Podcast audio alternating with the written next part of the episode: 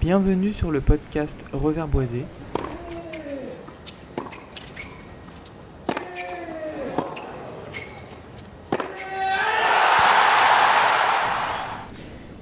Une émission sur l'actualité tennistique destinée aux non classés et au numéro 1 mondial s'il passe par là. Salut tout le monde, un épisode un peu spécial euh, aujourd'hui puisque j'ai pas pu voir du tout euh, les matchs d'hier à Wimbledon. Du coup, je ne peux pas faire de débrief et je peux pas faire mon euh, format habituel. Mon excuse, c'est que j'étais occupé et c'est que je faisais un paddle tennis. Et franchement, j'ai kiffé. Mais bon, ça vous vous, en fichez. Du coup, qu'est-ce que je vais faire pour cet épisode numéro 7 Eh bien, tout simplement une présentation de trois matchs qui sont à jouer aujourd'hui. Donc pour ceux qui écoutent euh, ça en retard, on est euh, le mardi 5 juillet. Donc c'est le début des quarts de finale à Wimbledon et il y a quatre matchs en simple. Euh, il y a Tatiana Maria contre Neymayer, duel franco-allemand. Et il y a chez les femmes, encore une fois, Bouskova, Jabber. Chez les hommes, Djokovic, Sinner. Et Nori contre Goffin. Malheureusement, je ne vais parler que de trois matchs puisque je n'ai pas assez d'informations sur euh, Tatiana Maria et Neumayer. Surtout sur euh, Neumayer que je n'ai absolument pas vu jouer, je suis désolé. J'ai vu jouer quand même Tatiana Maria contre, euh, bah, Sapenko et contre Sakari, mais je connais pas l'autre, donc je ne vais pas m'avancer. On va commencer par le premier match, Goffin contre Nori. Donc Goffin contre Nori, c'est un peu la résurgence déjà pour le Belge. Le Belge qui a eu des moments compliqués et qui revient, qui revient en forme, qui a éliminé Humbert et ensuite Tiafo sur les deux derniers tours. Donc des joueurs solides, même si Humbert j'ai trouvé largement en dessous quand même que Goffin. Contre Tiafo, par contre, c'était un match extrêmement serré, dans le sens où deux niveaux de jeu grosso modo équivalents, deux styles de jeu grosso modo équivalents.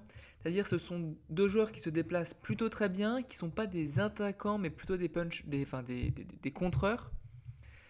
Euh, et encore une fois, il va jouer contre un joueur, David, qui a sensiblement le même style de jeu que lui.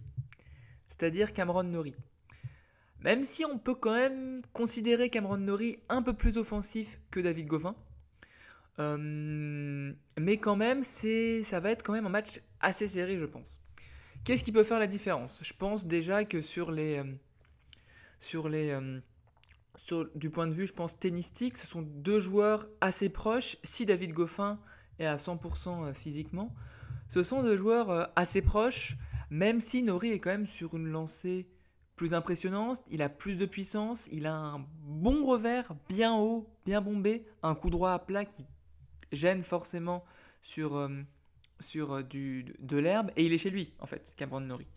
Donc à la fois il a de la pression, puisqu'il est chez lui, mais à la fois il est chez lui. Il y a beaucoup de fois que je dis chez lui, mais voilà. Donc il aura aussi les encouragements. C'est un peu son occasion à Cameron, s'il veut aller en demi-finale d'un Wimbledon, chez lui à Londres, parce que c'est que, que David Goffin. Donc c'est pour cela que je vais partir sur la victoire de Cameron Nori, et je pense que ça va être en 4-7. Parce que David Goffin, il revient et il s'est quand même épuisé, je pense, physiquement. Même si je pense qu'il a une bonne caisse physique, hein, David. Euh, il s'est épuisé physiquement contre l'Américain Francis Tiafo. Du coup, je vois une victoire de, je vois une victoire de Cameron Nori qui, euh, par son jeu un peu plus offensif, est peut-être plus capable que Tiafo de prendre le jeu à son compte et du coup de dominer euh, dans les échanges, dominer dans les échanges Goffin qui ne trouvera pas la faille. Je pense que ça va se jouer euh, comme ça, c'est un duel quand même du, fond du cours.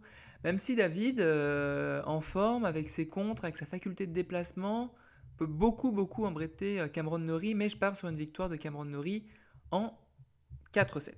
Voilà. On va parler maintenant du match entre Onge Jabber et Bouskova. Si vous suivez un petit peu mes podcasts ou mes vidéos, que je fais sur tous mes réseaux d'ailleurs, je le rappelle, donc sur TikTok, Instagram, YouTube et même sur Twitter, je les poste. Eh bien, Onge Jabber est ma favorite de cœur depuis le début du tournoi. Bon, j'ai pas inventé euh, l'eau chaude en disant ça, puisqu'elle est quand même numéro 3 mondiale. Elle reste sur de grosses performances dans les tournois de terre battue, hormis à Roland Garros, et n'est pour l'instant invaincue sur herbe. Donc, je la vois quand même passer contre Bouskova. Elle a un tableau facile. 11 jabber sur, euh, sur ce Wimbledon. Elle n'a pas perdu un set encore, je crois. Ouais, elle n'a pas perdu un set. 11. Euh, elle a tout, je pense, pour gagner contre euh, Bouskova. Dans le sens où elle est plus régulière que Caroline Garcia. On jabber. Elle fait quand même moins de fautes. Et elle a plus de variations à apporter que Caroline Garcia. J'aimerais bien voir comment euh, Bouskova réagit au slice euh, revers de euh, au slice revers dont Jabber. J'aimerais bien savoir comment Bouskova réagit aux amortis, à un peu la fantaisie de On Jabber, parce que Bouskova, c'est pas une joueuse, je pense, très inventive. Elle est très sérieuse du fond du cours, elle est très sérieuse, je pense, en défense, elle frappe fort, elle cogne fort, mais est-ce que suffisamment pour gêner On Jabber? Si on regarde, euh, elle a pas eu de mal contre Elise Mertens. Euh, enfin, pas eu de mal. Si, elle a eu du mal, mais elle a tenu la dragée haute. Quoi. Elle a tenu. Euh, elle était là, elle était présente face à la puissance d'Elise Mertens. Je la vois pas être gênée par la puissance de, de Bouskova. Par contre, je la vois peut-être être gênée par la régularité de Bouskova. qui frappe fort, qui fait pas beaucoup de fautes, et Jabber peut, elle, complètement déconnecter si par exemple Bouskova euh, sort des euh, grosses frappes en bout de course. Elle peut s'énerver, elle peut s'agacer, il peut y avoir la pression qui monte. Première fois qu'elle. Enfin, là, elle a quand même une place pour sa première, première demi-finale en Grand Chelem. Elle a même une place, grosso modo, pour arriver en finale, puisqu'elle jouera en demi-finale si elle gagne on Jabber, Tatiana Maria ou Mayer. Donc, elle a la place, 11. Elle a la place. C'est pour ça que ça va être pour moi un match finalement assez serré où je pense que Onjaber, si elle n'est pas tétanisée par l'enjeu, va avoir la main mise sur l'échange. Elle sert bien Onjaber depuis le début du tournoi. Donc allez, je vois une victoire de euh, 11 Jabber. Je vois une victoire de 11 Jabber en 2-7. En 2-7 serré, un peu à la manière de sa victoire contre la Belge Elise Mertens. Mais 11 là, euh, Franchement, il y a qui dans le tournoi? 11. Enfin, 11 plutôt. Il y a qui dans le tournoi euh, il, y reste plus que qui? Il reste plus qu'Alep Ribakina C'est ça qui reste dans le, dans le tableau. Donc, euh, vas-y, 11. je vais pas dire que la voie est libre, mais la voie est plus libre qu'au début du tournoi. C'est son moment. Ça serait fou qu'elle gagne. Donc, bon. Je pense qu'elle va gagner quand même. Bouskova ne peut que gêner Onjaber sur. Euh, sur, sur, sur, ses comptes, sur sa puissance. Je veux dire, on ne va pas se retrouver en défense, ce qui est un peu son point faible, contre Bouskova. Pour moi, on Jabber, euh, euh, va gagner puisqu'elle va avoir l'échange en main. Et c'est la clé quand on joue. Il faut qu'elle ait l'échange en main parce que ce n'est pas une, grande, une grande défenseur, une grande défenseur. Passons au match du jour, un match du jour que euh, auquel d'ailleurs j'ai consacré une petite vidéo sur mon TikTok, sur mon Instagram, sur mon Twitter et sur mon YouTube. Vous tapez Boissy dans la barre de recherche et vous allez me trouver. Et j'ai pronostiqué, donc euh, je vais le faire en. Je vais détailler un peu plus ce que je pense de ce match. Parce que la vidéo, c'est une vidéo de 1 minute. Donc Sinner m'a impressionné.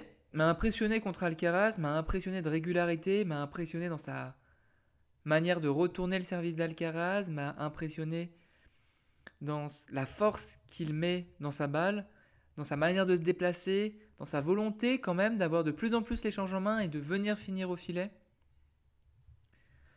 C'est pour ça que je pense que ce match va quand même être serré. Enfin, j'espère que ce match va être serré et j'espère que euh, Yannick Sinner va montrer une, euh, une opposition digne de ce nom. Ça, je l'espère. Mais après, quand je réfléchis, je me dis, où est-ce que Sinner peut réellement gêner Djokovic en fait? Sur la baseline, Djokovic est meilleur que Yannick Sinner. De toute façon, à part Nadal qui peut concurrencer Djokovic sur la baseline. Allez, à part un Medvedev en grande forme, qui peut gêner euh, Novak Djokovic sur la baseline D'autant plus sur herbe, où vraiment euh, tout son cuit s'exprime. Ensuite, euh, qu'est-ce qui peut est-ce que Sinner est meilleur au petit jeu que Djokovic? Pas du tout. Quand même, Djokovic a un meilleur slice que Sinner. Il peut l'embêter d'ailleurs sur ça. En jouant slicer, ce qui n'a un, qui a fini par faire Alcaraz en donnant pas beaucoup de puissance. Peut-être que Sinner, peut, enfin peut Alcaraz, euh, peut-être que Djokovic peut avec son slice euh, gêner, euh, gêner, gêner, gêner Sinner qui ne pourra pas s'appuyer autant qu'il fait sur, autant qu'il fait, autant qu'il a fait sur Alcaraz. Là, je perds un peu le fil de mes mots, mais en fait, j'essaie de réfléchir et de me dire qu'est-ce que Sinner peut faire pour gêner Djokovic? Et ça, je vois pas. Donc, à part un état de grâce sur 3 sets, ok, à ce moment-là, Sinner peut l'emporter, mais sinon, pour moi, c'est un, un, peu mission impossible. C'est un peu mission impossible, et euh, d'autant plus qu'on joue sur le center court. Je sais plus depuis combien de temps il n'a pas perdu euh, Djokovic, mais je crois depuis 30 matchs, il n'a pas perdu sur le center court. Du coup, je vois une victoire, je une victoire de, de, de, Sinner, de Djokovic. Je vois une victoire de Djokovic. En 4-7, allez, j'en donne un à Sinner si, si il a un état de grâce comme euh, l'a eu Van Richthofen. Voilà, victoire en 4-7 pour Djokovic. Donc voilà, donc voilà les pronostics, euh, mes pronostics euh, du jour. J'en ai fait trois pronostics. Maintenant, je vais commencer à regarder Wimbledon puisqu'il y a le petit Debru qui joue là. Sur ce, je vous dis salut. Dites-moi ce que vous pensez de mes pronostics et ce que vous pensez vous. Merci de m'avoir écouté, merci d'être de plus en plus nombreux quand même, euh, mine de rien, sur euh, les réseaux, de liker, de me donner une force, parce que je vois qu'il y a des gens maintenant même qui m'envoient des commentaires pour me, pour me féliciter, c'est gentil. Heureusement que vous êtes là, parce que sinon... Enfin, heureusement que vous êtes là. C'est vous aussi qui faites que j'ai envie de continuer. Donc super, c'est... C'est sympa, ça commence à grandir un peu, euh, le, le, le, le, prono, la communauté. Je vous invite tous à me rejoindre sur Instagram, c'est là où je suis le plus, le plus régulier, où on peut le plus interagir, je pense. Sur ce, je vous dis bonne journée à Wimbledon et euh, ciao pour, euh, Et désolé pour cette vidéo un peu plus, un peu plus euh, freestyle. Ciao